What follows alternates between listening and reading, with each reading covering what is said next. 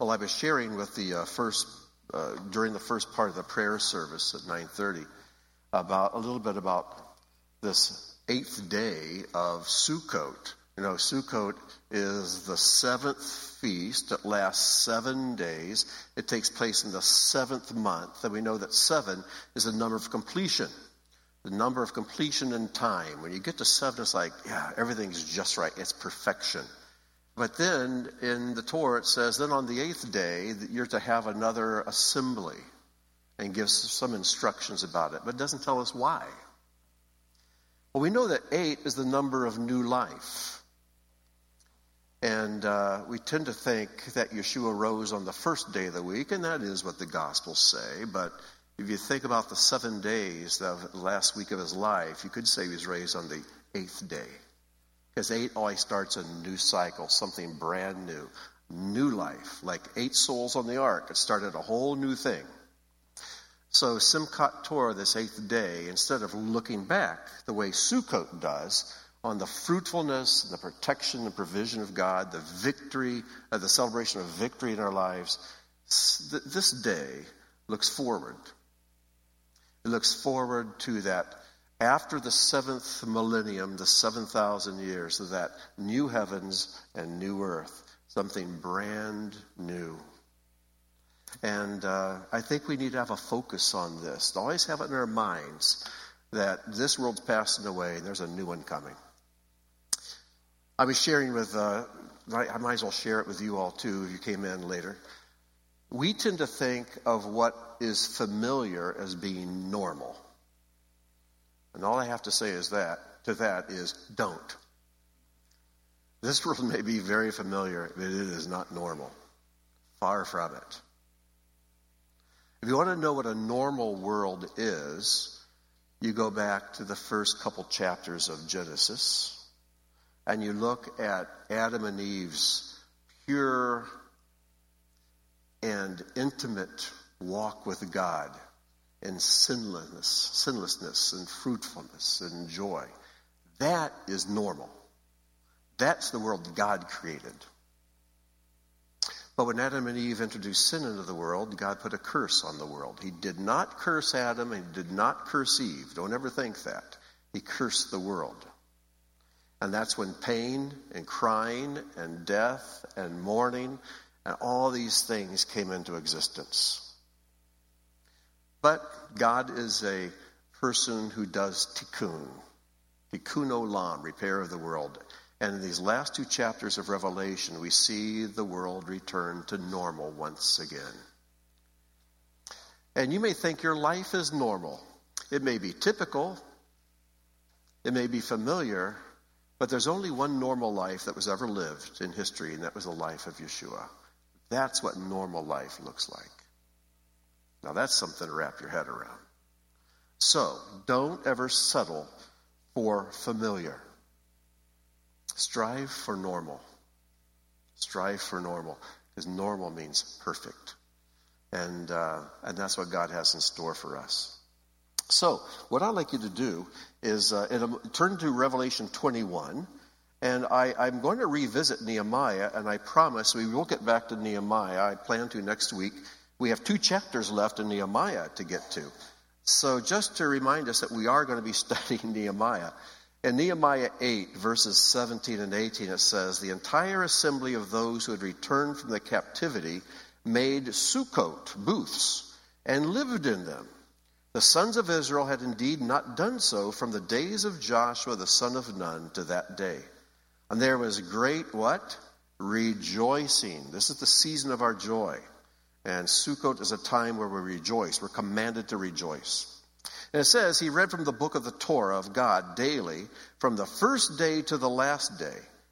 And they celebrated the feast seven days. And on the eighth day, oh, we don't have a screen, do we? All right, ignore the man behind me. He's not there. But, uh, and on the eighth day, there was a solemn assembly according to the ordinance. So, they celebrated Shemini Atzeret. Also, at this time, we have what's called Simchat Torah. Simcha is to rejoice, to be happy. Simchat Torah means the rejoicing of the Torah. And uh, in synagogues around the world, on uh, one day this week, it might be today or tomorrow, I forget. I should know that. But they will get the Torah scrolls out and they'll go dancing and spinning around the synagogue if the weather allows. And, and um, they'll, they'll march up to the front and they'll circle the bema and they'll get the Torah out and they're singing and dancing and shouting and clapping and rejoicing over God's word. And uh, it's, it's quite something to see. So, here we are, Revelation 21, and thank you to the invisible man who fixed the screen. I always love people who watch my back. All right. Revelation 21 says, Then I saw a new heaven and a new earth, for the first heaven and the first earth passed away. There's no longer any sea. There's so much packed into that short verse that we're going to camp out here. We're going to spend more time on these first half dozen verses than we will on the, the rest of 21 and 22. But this is very important to lay some groundwork. It says there's a new heaven and a new earth, and all we see described is the new earth. All we see described. You know why? Because heaven and earth have come together. Heaven has invaded earth, and things have gone back to normal. We have to understand something. In the garden, before sin came and brought division and death, the physical realm, okay, the physical realm that we sense with our five senses, and the spiritual realm, which your five senses are worthless for detecting, they were one. And they were both obvious. You didn't you would never ask the question, well, is that physical or is that spiritual? You sense them both equally as well. Now, we do have spiritual senses, but they're just not very well developed. Because being fallen people, we are very sensitive physically, but not so sensitive spiritually. In this world, we can see and walk and maneuver without banging into things. But in the spiritual realm, we walk by faith, not by sight. How good is your faith? Do you ever misstep because you have doubts about God, because you have fear? You develop your spiritual sense of faith. Discernment. How many times did you make good friends with someone who was a wolf? They were dangerous to be close to, but you didn't discern it. You saw the smile, you saw the charm, but charm is deceitful, Proverbs tells us. And because your, your spiritual sense of discernment was not very sharp, you got entangled with someone who is dangerous to you. You need to develop that sense of discernment. We can go on and on about the spiritual senses, how they need to be developed and matured. But the day is coming when the physical and the spiritual completely invade one another. They completely come together. And you will be able to physically engage with the spiritual and spiritually appreciate and engage with the physical. There will no longer be this distinction between the two. So, this is what's happening here. Heaven invades earth, the two come back together. You know what that's called? It's called a marriage. You know when a man and woman become one flesh? Well, there's a marriage day coming, a wedding day coming, when the physical and the spiritual become one. And one of the things that really stands out about this, it says that there is no longer any sea. Why is that important? Well, let's take a look here. The sea is made of water. And uh, let's start with this. This word at the top of the screen is the word shemaim. That first letter on the right is the shin, and it makes a shh sound, kind of like fire. Kind of looks like fire, doesn't it? It looks like flames coming up. But the next three letters are the word ma'im, which is water. And together, this is shemaim, and shemaim is the word for heaven. Or heavens. Because a word that ends in im is plural. So this is why they'll sometimes talk about the waters or the water. translated either way. Or heaven or the heavens, translated either way. So Shemaim is made of fire and water. And we've talked many times in the past about the many times in Scripture you see fire and water dwelling together in peace. And whenever that happens, you know God is on the scene. Whenever you see fire and water there, without the fire evaporating the water or the water dousing the fire, but they're dwelling together in peace, God is present. In fact, you go back earlier in Revelation, it describes God's throne room. And it says his throne was on a sea of glass. It doesn't mean it was made of glass. It means it was so still, there's nothing disturbing the surface. Everything was in perfect balance. And then it said lightning was shooting through the water. Well, that's fire. It's all good.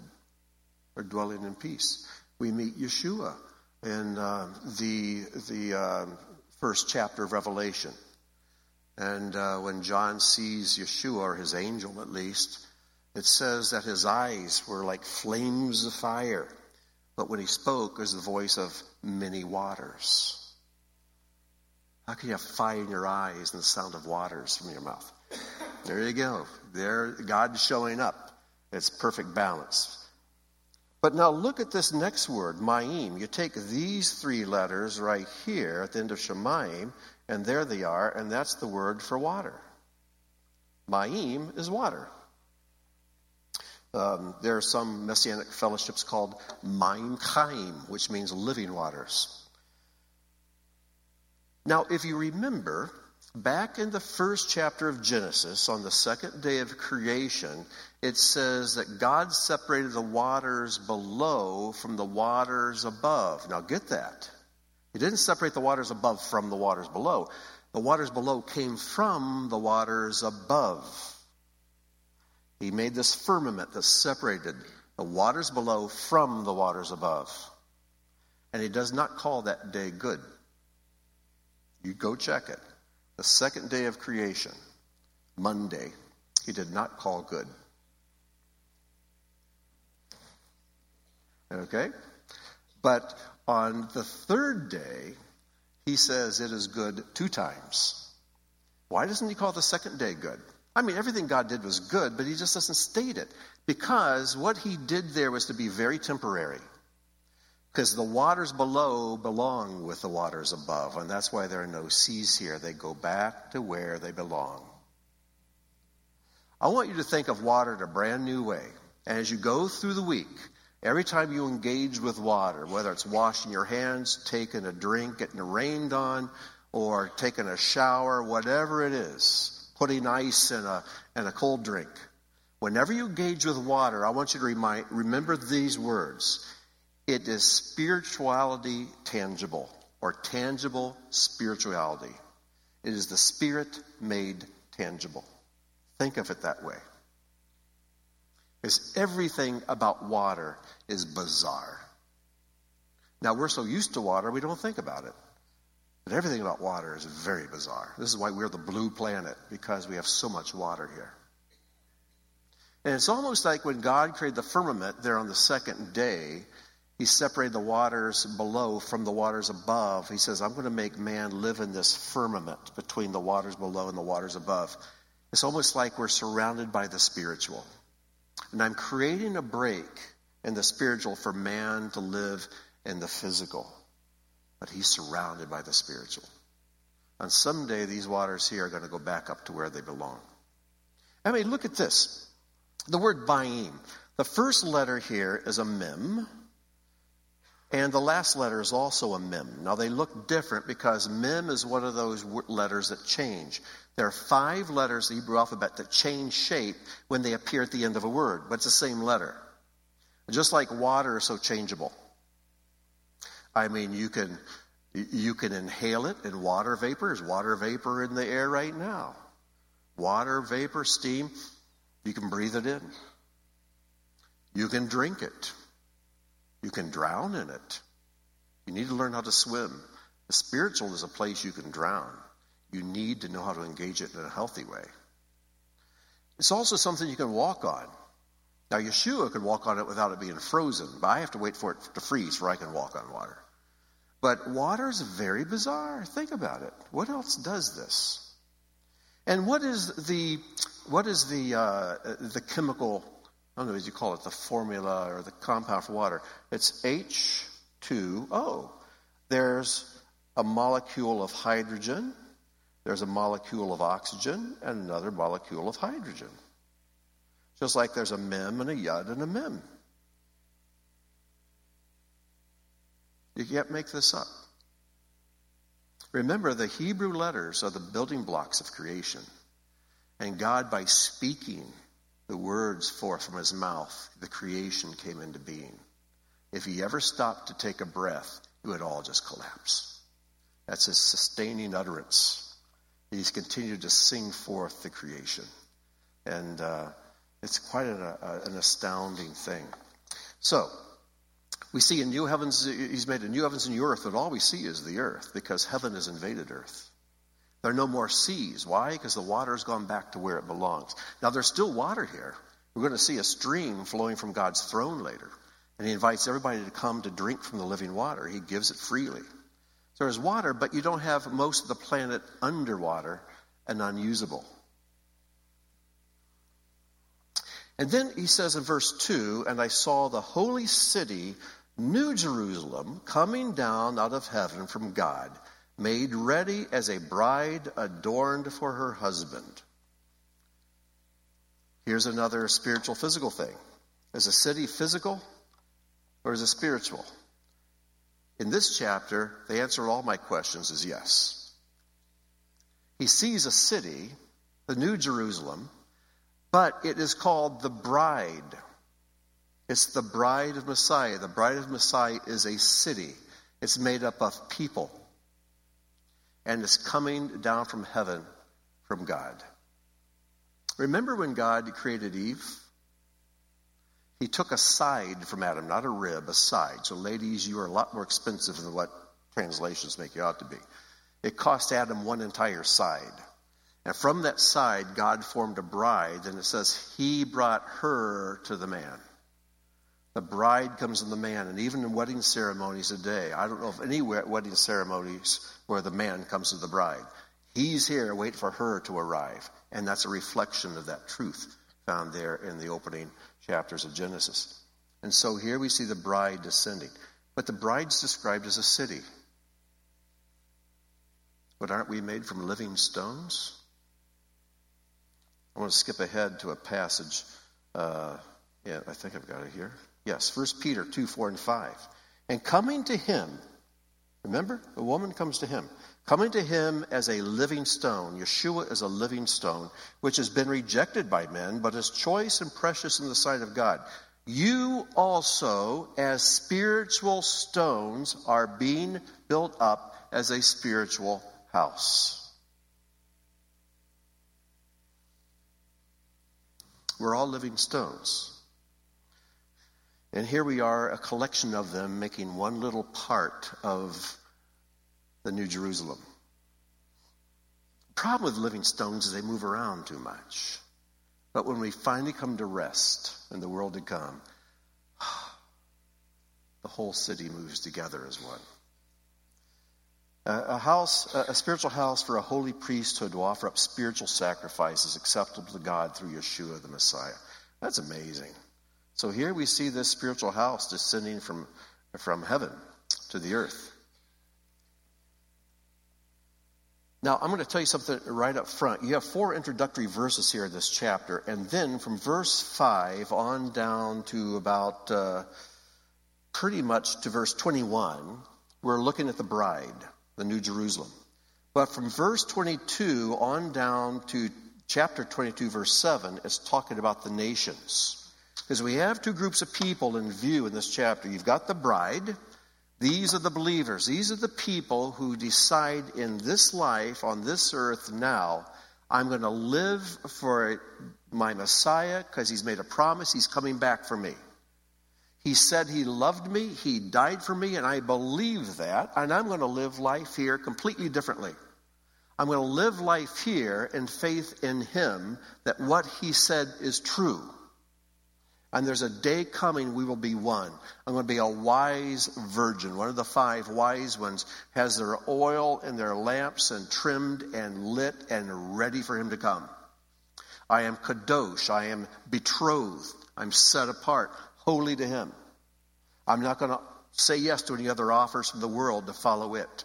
I'm following him. I don't see him yet, but I believe his word. I'm waiting for him. I'm being found ready and waiting when he comes. But then, this next section, the, the rest of this passage is about the nations, the people who are not part of the bride, like the five foolish virgins who weren't watching, who weren't prepared, who didn't invest in what they, uh, what they were told was coming. So we want to keep these two groups distinct and understand what happens to both.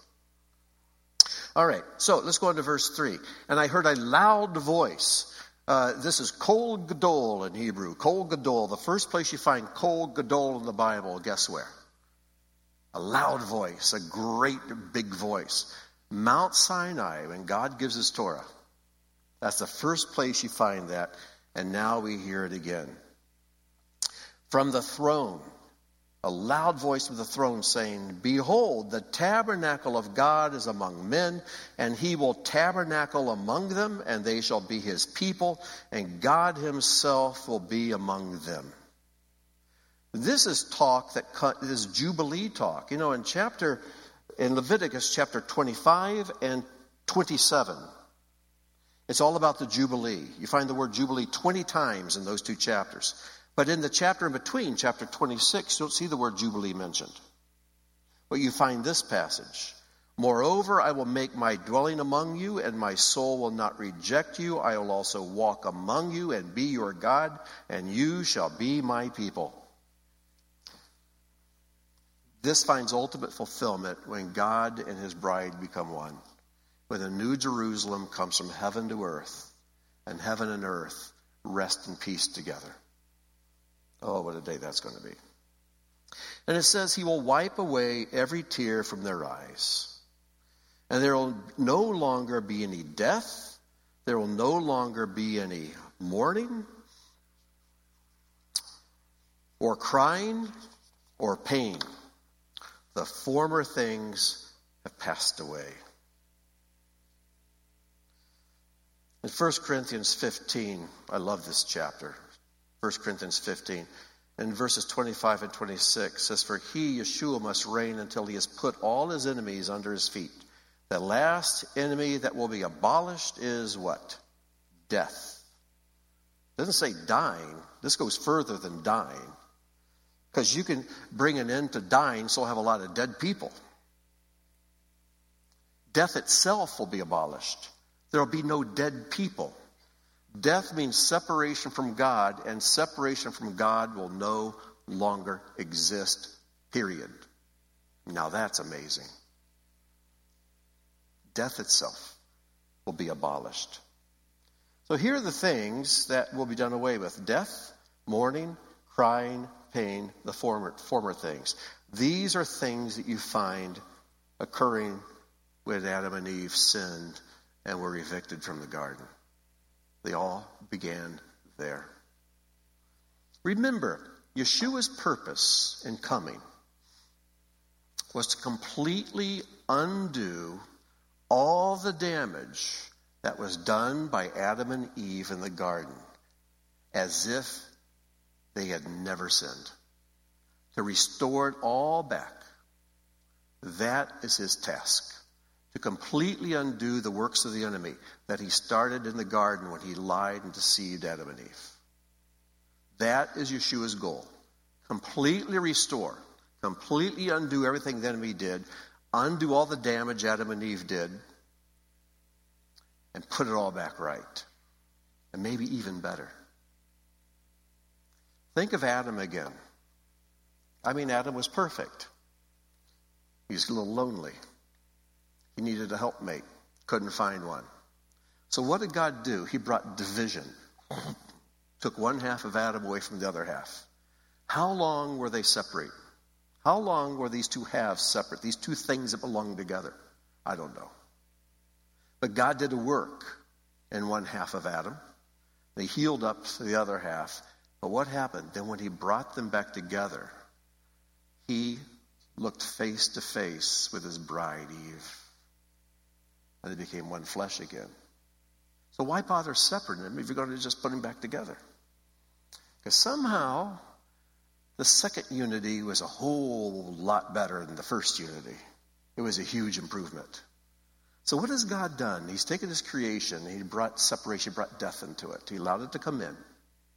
He knew what Adam and Eve would do. He knew what the serpent would say. He knew how it all come out. From the very beginning, he knew the end.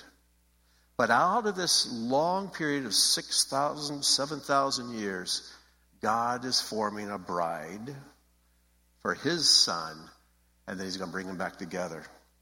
And when he brings them back together, it's going to be better than if that separation had never taken place. That's the major theme of Scripture. That's how our God works. Every challenge and everything we see as a failure or a sin or a problem is simply building material for God.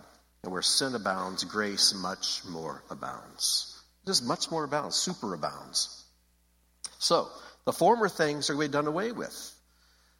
In Isaiah, I love this passage, 25, 6 to 9, it says, Adonai of hosts will prepare a lavish banquet for all peoples on this mountain. A banquet of aged wine, choice pieces with marrow and refined aged wine. It'll be red meat night that night, huh? And on this mountain he will swallow up the covering which is over all peoples.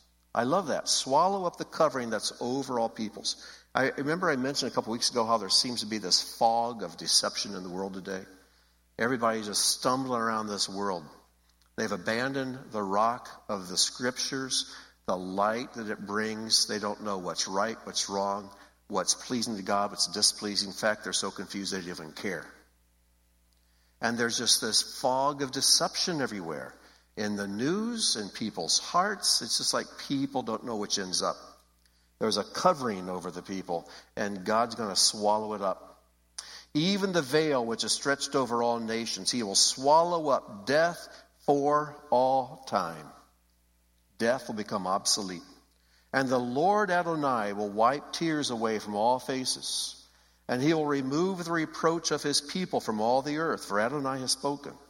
And it will be said in that day, Behold, this is our God for whom we have waited that he might save us. This is Adonai for whom we have waited.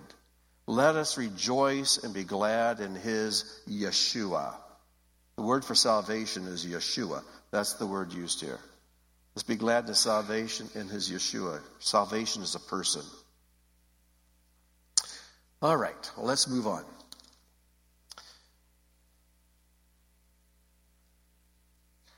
Verse 5. And he said, He who sits on the throne said, Behold, I am making all things new. Now that's one you can take and run with. He makes all things new, not some things. It doesn't say he makes all new things. He makes all things new. Think of people you've loved and have lost. They'll be back brand new. And I'm going to stretch this. You might think I'm a heretic. That's all right. I'm getting used to the pitchforks and, and torches people are always bringing my way. How about that pet? I mean, that really was a companion, loved you, and you loved it, and it was just, it, it was an enhancement to your life. Is that part of all things? I don't think I can out imagine God.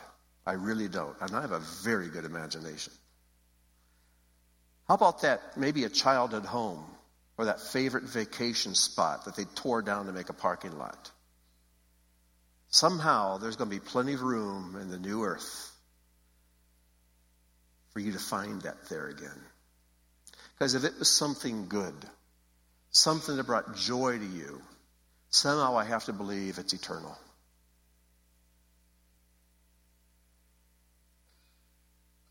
I just don't think anything good is ever wasted. I think every joy, everything that brings real, genuine happiness is stored up by God. And he's, he's taking good care of it. He's going to bring it back. He's going to make all things new. Now, the former things, the death and mourning and all that, that that's, that's going bye bye. That wasn't part of the original creation, and so you're not going to find that in the new one. But all the good things, I just have to believe he's, he's got them in storage, and he's going to bring them back. I make all things new. And he said, Write, for these words are faithful and true. Then he said to me, It's finished, it's done. I am the Alpha and the Omega. Alpha is the first letter of the Greek alphabet, Omega is the last letter. Uh, in Hebrew, we'd say, I am the Aleph and I'm the Tav. I'm the first and the last. I have it all figured out from beginning to end and everything in between. I will give to the one who thirsts from the spring of the water of life without cost. You know, when I read that, you know who I think of? I think of that rich man in Luke 16. And he sees poor, beat up Lazarus, who's now in the bosom of Abraham, and says, Send a drop of water to cool my tongue. And that was beyond Lazarus' power to, to do, not beyond God's. And he talks about this living water more uh, in the next chapter. I will give to the one who thirsts from the spring of the water of life without cost. He who overcomes will inherit these things, and I will be his God, and he will be my son. But for the cowardly, which all of us were, maybe still are, and the unfaithful, which all of us were, and I still am struggling to be faithful all the time, the abominable, which probably all of us were, have done abominable things, but hopefully are not anymore, but something you're still conquering. Murderers, and I haven't murdered anybody yet, at least not physically, but I've murdered people with my tongue. I've destroyed their character. I'm, I'm incredibly ashamed of the things I've said that would destroy someone's character and reputation. We've probably all done that before. In fact, in Leviticus 19, it says, Do not stand in your neighbor's blood, which is a very strange way of, of putting it. But the rabbis say when you do something to embarrass someone else and, and it makes the blood run to their face, makes them flush, makes them turn red, they say that's a form of murder there. And you have shed blood. Ever since I came to that understanding, I've done my best. I mean, I joke with my buddies and so on, but I try never, ever to embarrass anyone. I really work at that. So if I've slipped up and goofed, embarrassed you, please forgive me. I'm really trying not to be a murderer, but uh, sometimes I just can't help myself. But, uh, but have you embarrassed people? That's a form of murder. And then immoral persons, sorcerers, idolaters, liars, you think about it, we've all been involved to some degree or other, mentally or even physically, in these things. It says, Their part will be in the lake that burns with fire and brimstone, which is the second death. Let's get something straight, folks. We all go through the fire. We all go through the fire. When John was at, uh, at the River Jordan, he says, I immerse you, I wash you in water. Well, the one who comes after me will immerse you in fire and the Holy Spirit. We, um, we know that all of our works go through the fire. And whatever you've done that's just surface, hay, wood, and stubble, it just, it's like it never existed, like you never put any energy into it. It's gone. There's nothing to show for it. But the silver, the gold, the precious stones, the deep things, the permanent things, they go through the fire and come out the other side better. They're refined and purified. See, there are two things that purify water and fire. You purify your body with water because your body is mostly water and it doesn't endure fire very well. But your soul is made of different stuff. Your soul was breathed into you by God. It's spiritual. It is fire because our God's a consuming fire. And wherever you, you've heard me say this so many times, everywhere you see fire in the Bible, it's God's holy presence. Your soul goes through the fire. Every one of us do. And here's what the fire of hell feels like. Would you have mistreated someone else? Would you have mistreated your spouse? When you maybe stole something from the office where you work. And then you feel that guilt building up in there, and you just can't sleep at night. You feel horrible about what you did. You feel that shame. That is what spiritual fire feels like. And what's its purpose? Just to torture you? No. It's there to prompt you to make it right. To go ask forgiveness from that person that you wronged. To return and restore what you may have stolen. To repair the hurts that you've, that you've committed. But can you imagine someone who their entire life has misused their tongue to slander people and destroy reputations and characters and to steal and just to live completely for self. And they never go back and fix anything they've done wrong. Think of all the stuff that's piled up in their life. And then suddenly they encounter the holy fire of God. Can you imagine the pain? When they feel each wrong the way you feel it when you've done something wrong. Can you imagine? Can you imagine how painful that would be? I think of David. I think deep down he knew he was wrong when he committed adultery with Bathsheba and then had her husband Uriah killed. And even though in his mind, I think he thought he, he, thought of some loopholes in the in the Torah that would allow him to do those things. He knew deep down he was wrong.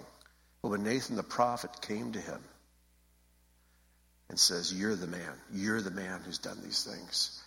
David had agony. He was in agony over those two things he had done. Think of someone who has a lifetime of that. The agony that they feel. But what's the purpose of the agony? To cleanse, to purify. Water for the body, fire for the soul. In fact, uh, what does it say there? It talks about brimstone. that sounds ominous. It means sulfur. So it's a lake that burns with fire and sulfur. Now, what can you say about sulfur? There's only one thing I know about sulfur it stinks to high heaven, literally. And if you've ever smelled rotten eggs, that's the sulfur. When they rot, the sulfur is released. That's what it smells like. Now, here's what's interesting. When you put sulfur on the fire, it stinks. It's horrible. You scrunch up your face and run away. Oh, get me out of here. You hold your nose. Ah, this is horrible. But what happens when you put incense on the fire? Oh, it's wonderful. What happens when you put a sacrifice on the fire?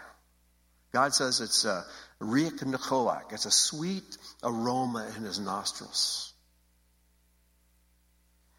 A life that's devoted to God is that riach nechoach. It's that aroma to God because you've put your life on the holy fire so it can go to God.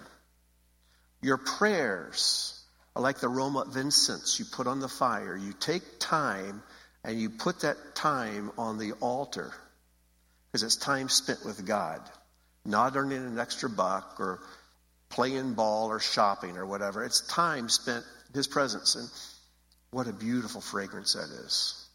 But a selfish life, a life lived all for your own sake, whew, get that out of here. Sulfur. Get the idea? The reason for the sulfur he mentioned is because of the stench, because the bad stuff is being burned up. And you know, it's interesting when I, I asked, uh, when do you smell sulfur? I heard several of you say rotten eggs. And that's the only time I've ever smelt sulfur, really. Well, sometimes it comes up in well water, but rotten eggs. Think about that. What's an egg? Why they got ordained that eggs, when they turn rotten, they smell like hell? I mean, I mean that scripturally. Why? Why eggs? Because an egg is potential. It's food to give life. It's a potential life. It can turn into another bird, right? And potential that is wasted is brimstone. You get another picture of what God's discipline and punishment is? Yeah, right? Makes sense?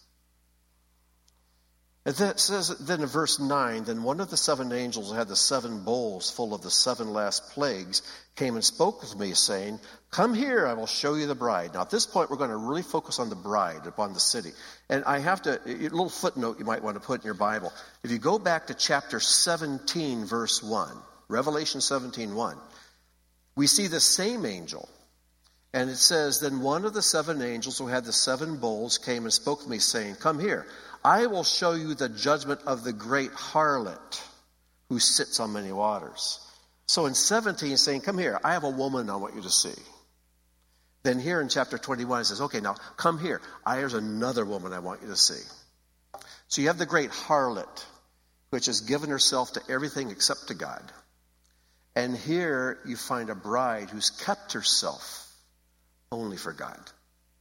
What a difference. 17 and 21. What a difference. These two women could not be uh, more different. And so he says, I will show you the bride, the wife of the Lamb. The wife of the Lamb. This is the bride of Christ, as, the, as uh, you will hear in churches, the bride of Messiah.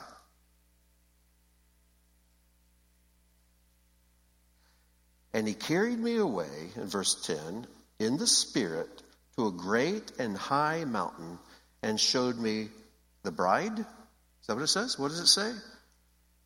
The holy city, Jerusalem, coming down out of heaven from God. Again, physical, spiritual. You have the city, but it's a bride. It's a city that is completely filled with people who have connected to Him. Their living stones have been built up into a house devoted to Him. They have become collectively God's house, God's temple. Living stones.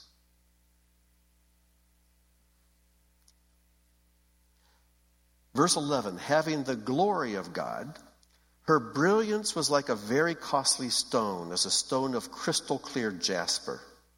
Interesting is jasper is usually a blood red color. And when you um, when you first find jasper in the Bible, it's describing the 12 stones on the Choshen, the breastplate that the high priest wears. And jasper is the very last one. It's number 12. It's in the bottom row, clear at the end. It's the 12th one. I don't know what's significant about that, but I thought it's interesting. It had a great and high wall with 12 gates, and at the gates 12 angels, and names written on them, which are the names of the 12 tribes of the sons of Israel. So here's a gate I'm sure that the ones on the, the wall of the New Jerusalem look a lot better, but the gates are named after who? There are 12 gates. You'll see there's three on the east, on the west, on the north, and south. And whose names are on the gates? The tribes of Israel. So somewhere above the gate will be the name. I'll just take Judah. Okay, let's say this gate is named Judah. And the next one to it might be Reuben and Simeon and Levi and right on around. There were three gates on the east, three gates on the north, three gates on the south, three gates on the west. And the wall of the city had 12 foundation stones. So you have these 12 foundation stones going up, courses of stone. And on them were the 12 names of the 12 apostles of the Lamb. So you would have, you know, John, and you would have. Uh, uh, Bartholomew. I'll just put Bart there. Bar, don't think Bart Simpson, Bartholomew. And, uh, and just go right on up. And Peter, of course, would be there. He might be on the, the bottom, might be the foundation one. But uh, you got the 12 apostles. So the courses of stone were named after the apostles, but the gates are named after the tribes of Israel. 12 doors, 12 courses of stone. Does that seem backwards to you?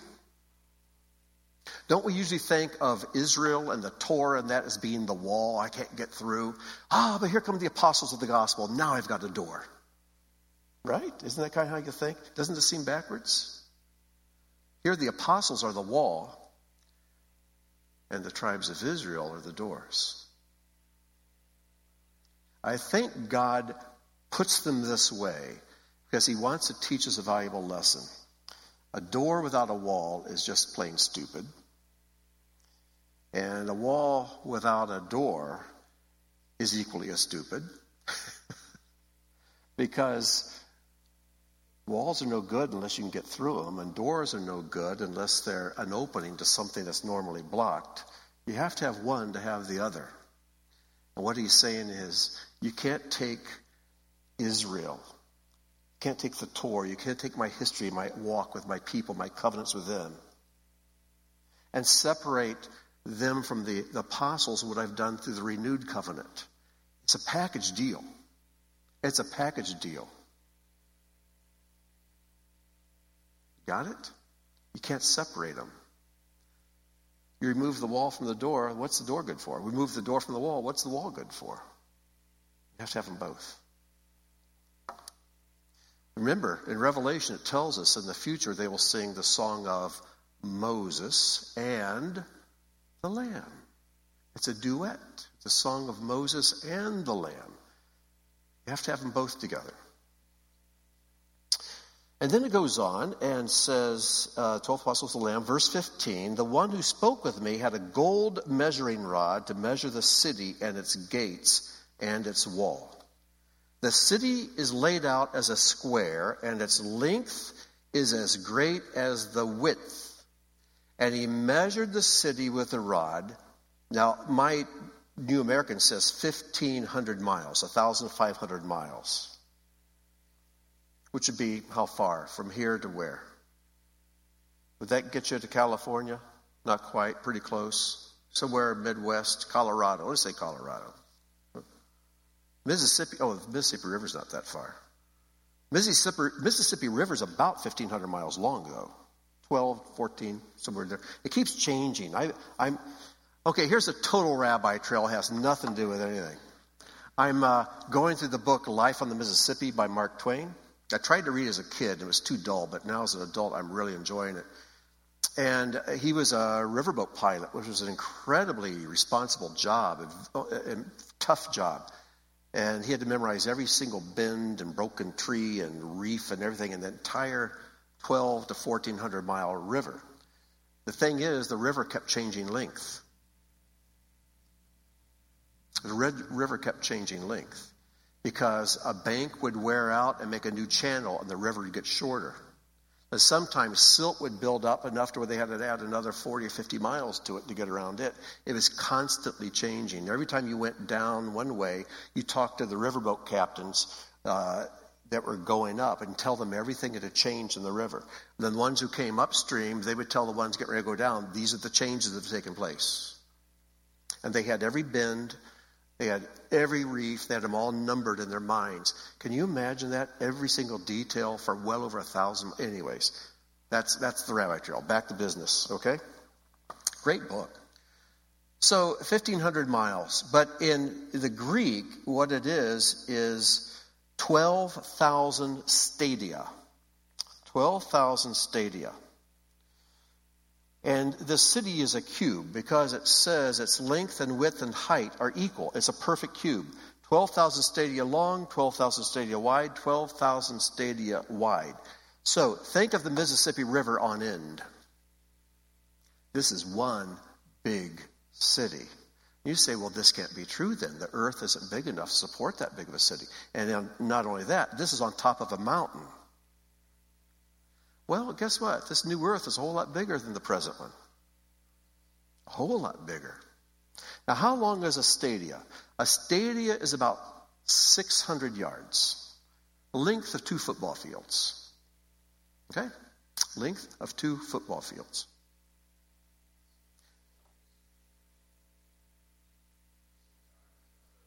Wait a minute. I meant to say 600 feet. Sorry, not 600 yards, 600 feet. Two football fields. Yeah. I never was good at measurement. But anyway, 600 feet, two football fields in length. And I started playing around. I thought, well, you know what? What if, uh, what if each person in this New Jerusalem gets a, a cubic stadia? I get a section in the New Jerusalem that's 600 feet this way, two football fields that way. Two football fields that way, two football fields that way. I mean, you could put a big house in there. That's a lot of property. And I started figuring out just how many cubic stadia this thing would have. And it turns out it would have 1 trillion 728 billion cubic stadia. So then I got curious. I thought, well, how many people have lived, ever lived on this earth? And believe it or not, they have statistics. They say during the entire course of human history, 105.2 billion people have lived. There are about 7.4 billion people alive today. So, in all, all the human beings Adam and Eve, according to these calculations, 115.6 billion people. So I did the math and found out that if each person gets an equal amount of, of space in this New Jerusalem, each person gets about 15,000 cubic stadia each. This is one big city. And that's if everybody has, and we know as we read on, not everybody gets space in this city. But if every human being from Adam and Eve to today did get equal space in the city, you'd have 15,000 cubic stadia per person. That just blows my mind. Is anything too big for God? So, so we see the New Jerusalem. Whoops. We see the New Jerusalem here as a cube. But there's another cube you find back in the Torah, and that is the Holy of Holies. Now, that should give us a big hint. Because basically, the New Jerusalem is a Holy of Holies. Who went into the Holy of Holies? Who was always there and who would go in there? God's Shekinah glory was already there. Remember, talked earlier about the glory of God? The city was filled with the glory of God. And then the high priest would go in once a year on Yom Kippur. So there's room for two God and the high priest in this cube. Here we see God and his bride in a cube. Because this is the Holy of Holies on steroids here. So the Holy of Holies was in the tabernacle way back thousands of years ago. And, uh, and then at the temple, Solomon's temple after that. And then we see in the future there's this new Jerusalem, this new Holy of Holies. But there's another Holy of Holies in the world right now. What would that be? Salt. Salt crystals are always shaped like a cube.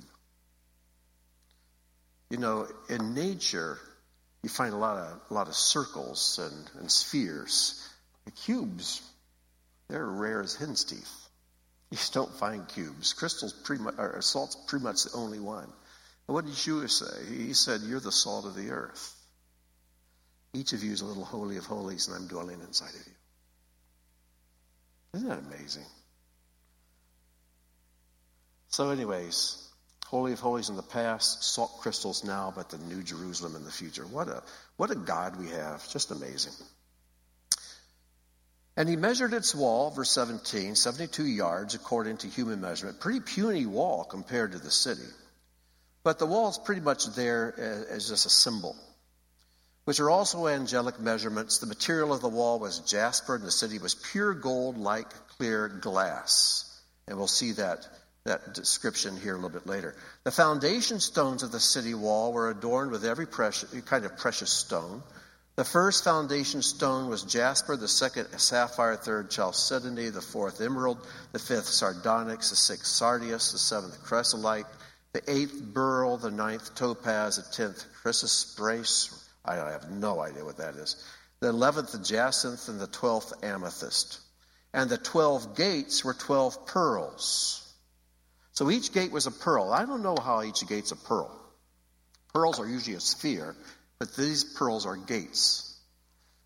Well, you know, as uh, Robin and I have been discussing, and studying the woman of valor in Proverbs 31, it says, the very first verse, an Ishet Chayil, a woman of valor who can find, far more than pure pearls is her value. She's worth more than pearls. Beninim. More worth more than than, uh, than pearls. And you know, a husband will often adorn his wife with pearls because pearls are something come from the hidden realm, down the bottom of the sea. They're created by an irritant. in this unclean animal, an oyster. A piece of sand or grit or something gets in there and it starts building up these, these, these uh, layers of calcium around them. And, and the longer it goes, the bigger the pearl gets. And very few pearls are perfect. But a perfect pearl, the pearl of great price, formed in the dark in an unclean animal by an irritant. But when it's brought into the light, the merchant, he sells everything he has to purchase that pearl. So here we see the New Jerusalem adorned with pearls. You think like a woman's neck adorned with pearls that her husband has purchased for her. It's an amazing image. It really is. But time's running out, so let's move on. And each one of the gates was a single pearl, and the street of the city was pure gold like transparent glass. Here again we see the spiritual and the physical. Because gold in the scriptures is described as faith. 1 Peter 1 7. So the proof of your faith, being more precious than gold, which is perishable, even though tested by fire, may be found to result in praise and glory and honor at the revelation of Messiah Yeshua. So we walk by faith, right? We walk by faith, not by sight. 2 Corinthians 5 7. So we walk by faith. When you're in a city, what do you walk on? You walk on the, the road, the cobblestones in this case. What are the cobblestones made out of? Absolutely, totally pure gold. In other words, your walk of faith and the cobblestones are the same thing. The spiritual and the physical are one. But the cobblestones are transparent like glass. Because we walk by faith, not by sight in this world, but in that world, faith and sight are one. I walk in faith, but I can see right through it. It doesn't block anything. I can see and walk in faith. I can have my cake and eat it. And also, metallurgists tell us that when gold is completely, totally pure, which is impossible pretty much for us to do here, when gold is completely pure, light will pass through it. I, that's bizarre to me. But who knows? And then we go on, and the city had no need. Oh, verse 22 I saw no temple in it, for the Lord God, the Almighty, and the Lamb are its temple. And the temple is a place where people go to God's house to commune with Him. So God and the Lamb are the temple, and we are there with them. What did, what did David write in Psalm 27? No, one thing I've, I've requested, one thing I desire, I've longed for, Lord, to dwell in your temple, in your house forever. Well, that, that prayer, that desire will come true for all of us.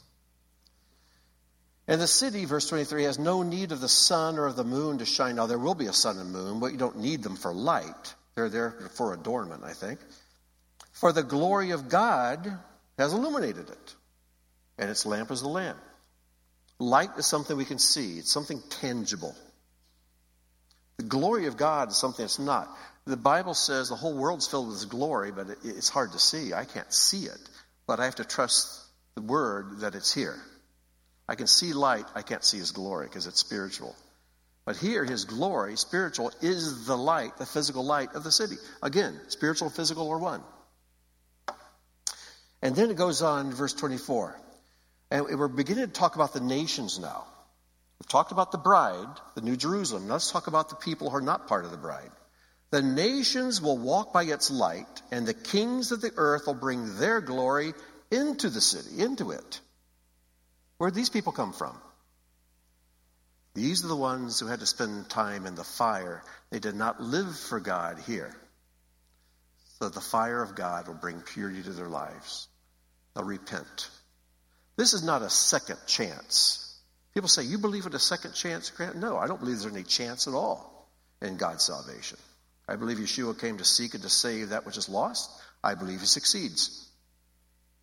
Period. God is God because his will is always done. The scriptures tell us that. And it says he's not willing that any should perish. So if anyone perishes for eternity, then God's will is not done, and He's not God. God is good. Recently, I've had people do this. They say, You believe even Hitler? Hitler could be restored as awful as he was. And I, I would have to tell them, I said, well, if the God you believe in is the real God, then he was Hitler's mentor. Hitler is simply doing God's word, will. Because what Hitler did is nothing compared to what your God does by taking the vast majority of humanity and consigning them to eternal, conscious torment, unending. I also told somebody, I says, well, if you, what you believe is true, I said, you should restart the Inquisition. Better to torch people a little bit here to get them saved than to let them just go to hell for all of eternity. The inquisitors in the Catholic Church had it right. That was an act of mercy, if that's the kind of God that really exists. Makes sense? Anyways. The nations will walk by its light. The kings of the earth, not the church, not the bride, but the kings of the earth will bring their glory into it. Now, where did they come from? How did they get there? We'll, get, we'll see in a moment. In the daytime, there'll be no night there. Its gates will never be closed. Gates are closed at night, open in day. Here it's always day, so gates are never closed. They're never closed to people who want to come in to pay homage to the king and his bride. And they will bring the glory and the honor of the nations into it, and nothing unclean, no one who practices abomination and lying shall ever come into it, but only those whose names are written in the book, Lamb's book of life. Then he showed me a river, chapter 22, 1, a river of the water of life. And what's the river of the water of life? This is the Holy Spirit. And yet here it's liquid. Again, physical, spiritual become one. Clear as crystal, coming from the throne of God and of the Lamb. In the middle of its street, on either side of the river, was the tree of life, bearing 12 kinds of fruit, yielding its fruit every month. And the leaves of the tree were for what? The healing of the bride? No, the healing of the nations. The nations get healed. Know, in Daniel 7, there's this incredible vision Daniel has of the Ancient of Days. It says, I kept looking until thrones were set up and the Ancient of Days took a seat. His vesture was like white snow, and the hair of his head like pure wool. His throne was ablaze with flames. After all, fire is always God's holy, purifying presence. Its wheels were a burning fire. A river of fire was flowing and coming out from before him. A river of fire. Now you know where the lake of fire comes from. But what do we read here? Here in 22 1, we also see God's throne again. It says, Then he showed me a river of the water of life, clear as crystal, coming from the throne of God and of the Lamb. How did the river change? I have news for you. It didn't. And Daniel, Daniel saw it as fire, but here we see it as water. It's the same thing. It cleanses. But water does something that fire never can. Can't eat fire, but you can drink water. And God wants to nourish and bring healing to people. That's who God is. There will no longer be any curse, and the throne of God and of the Lamb will be in it, and his bond servants will serve him. They will see his face, and his name will be on their foreheads. Who is the one individual we see through, uh, through Israel's history who had God's name on his forehead? The high priest. Here, everybody's got God's name on their forehead. Kadosh Adonai, holy unto the Lord, because we're a kingdom of priests. And there will no longer be any night. They will not have they'll not having need of the light of a lamp or the light of the sun, because the Lord God will illumine them. And they will reign forever and ever. And he said to me, These words are faithful and true, and the Lord, the God of the spirits of the prophets, sent his angel to show to his bondservants the things which must soon take place. Behold, I am coming quickly. Blessed to see who heeds the words of the prophecy of this book. And then at that point, John is back on the island of Patmos. And he's addressing the readers and saying, Look, folks, this is the future. You want to be one of the wise virgins or one of the foolish? You want to be prepared or be taken by surprise? You want to invest in his kingdom now and make your life a sweet aroma to him, or you invest in yourself instead and you smell like rotten eggs? What do you want it to be? And that's the appeal he makes to the people. I'm just going to close with two quotes, two of my favorite quotes. I'll do the, the Elizabeth Barrett Browning one first. Earth's crammed with heaven. and every common bush afire with God, but only he who sees takes off his shoes. You know, I read that the earth is filled with his glory, and my constant prayer is, Lord, help me to see it. Help me to be aware of it. And the more I pray that, the more it's coming true. I become aware of God's glory when I look at one of these little kids who come up to be dedicated and stand under the chuppah. I see it when I see someone forgiving their neighbor and when I, I see someone doing a kind deed, an act of generosity. I just see God's glory everywhere. When I look at nature, even in this fallen world, it's quite beautiful. You get alone and you just feel the wind. You realize this is a picture of God's Spirit. You see the sun, you see the moon shining through the sukkah on the first night of, of Sukkot. You just see God's glory everywhere. It says, Lord, help me to see. I'll take off my shoes. I'll realize I'm on holy ground. And that's by C.S. Lewis. He says, Earth, I think, will not be found by anyone in the end a very distinct place. I think earth, if chosen instead of heaven, will turn out to have been all along only a religion, a region in hell. And earth, if put second to heaven, to have been from the beginning a part of heaven itself. There could be two people sitting next to each other in the pew. And one of you right now is experiencing heaven because you're in a world, you've chosen to live there, you've chosen to be part of God's kingdom, to serve Him, to love Him. And the person sitting next to you could be experiencing hell. They're filled with shame, full of embarrassment, full of bitterness, full of just self. Your bodies are both here, but what you're experiencing are complete opposites. It's like someone being forced to sit through a, I forget who I was talking to, I think it might have been Tim, sit, sit through a, a Mozart symphony. And the person who has an ear for music, he's, he's completely trans, uh, trans what's the word? Uh, trans something. I need to be careful I use trans, but he's transported. He's transported. I mean, he's like, oh, this is like coming from the angels. But a person who only listens to rap, he's listening to it and he's in hell. It's like, oh, when's this torture going to stop? You know what I mean? Same music, but two completely polar experiences. And that's the way it could be in life with almost everything you go through. So, where's your heart? That will determine how you experience every moment of this world. So, well, with that, we've gone way over time. I promised you we would. And uh, so we're going to close in prayer. Next week, we'll resume questions, okay? Our Father and King, thank you so much for the amazing, incredible words Lord, if you told us more than this, it would be just too hard to believe. But Father, we're going to stretch our imaginations and our faith to embrace the truth that you have written for us, that the best is yet to come. So may we be like Yeshua, who for the joy that was set before him endured the cross, despised the shame.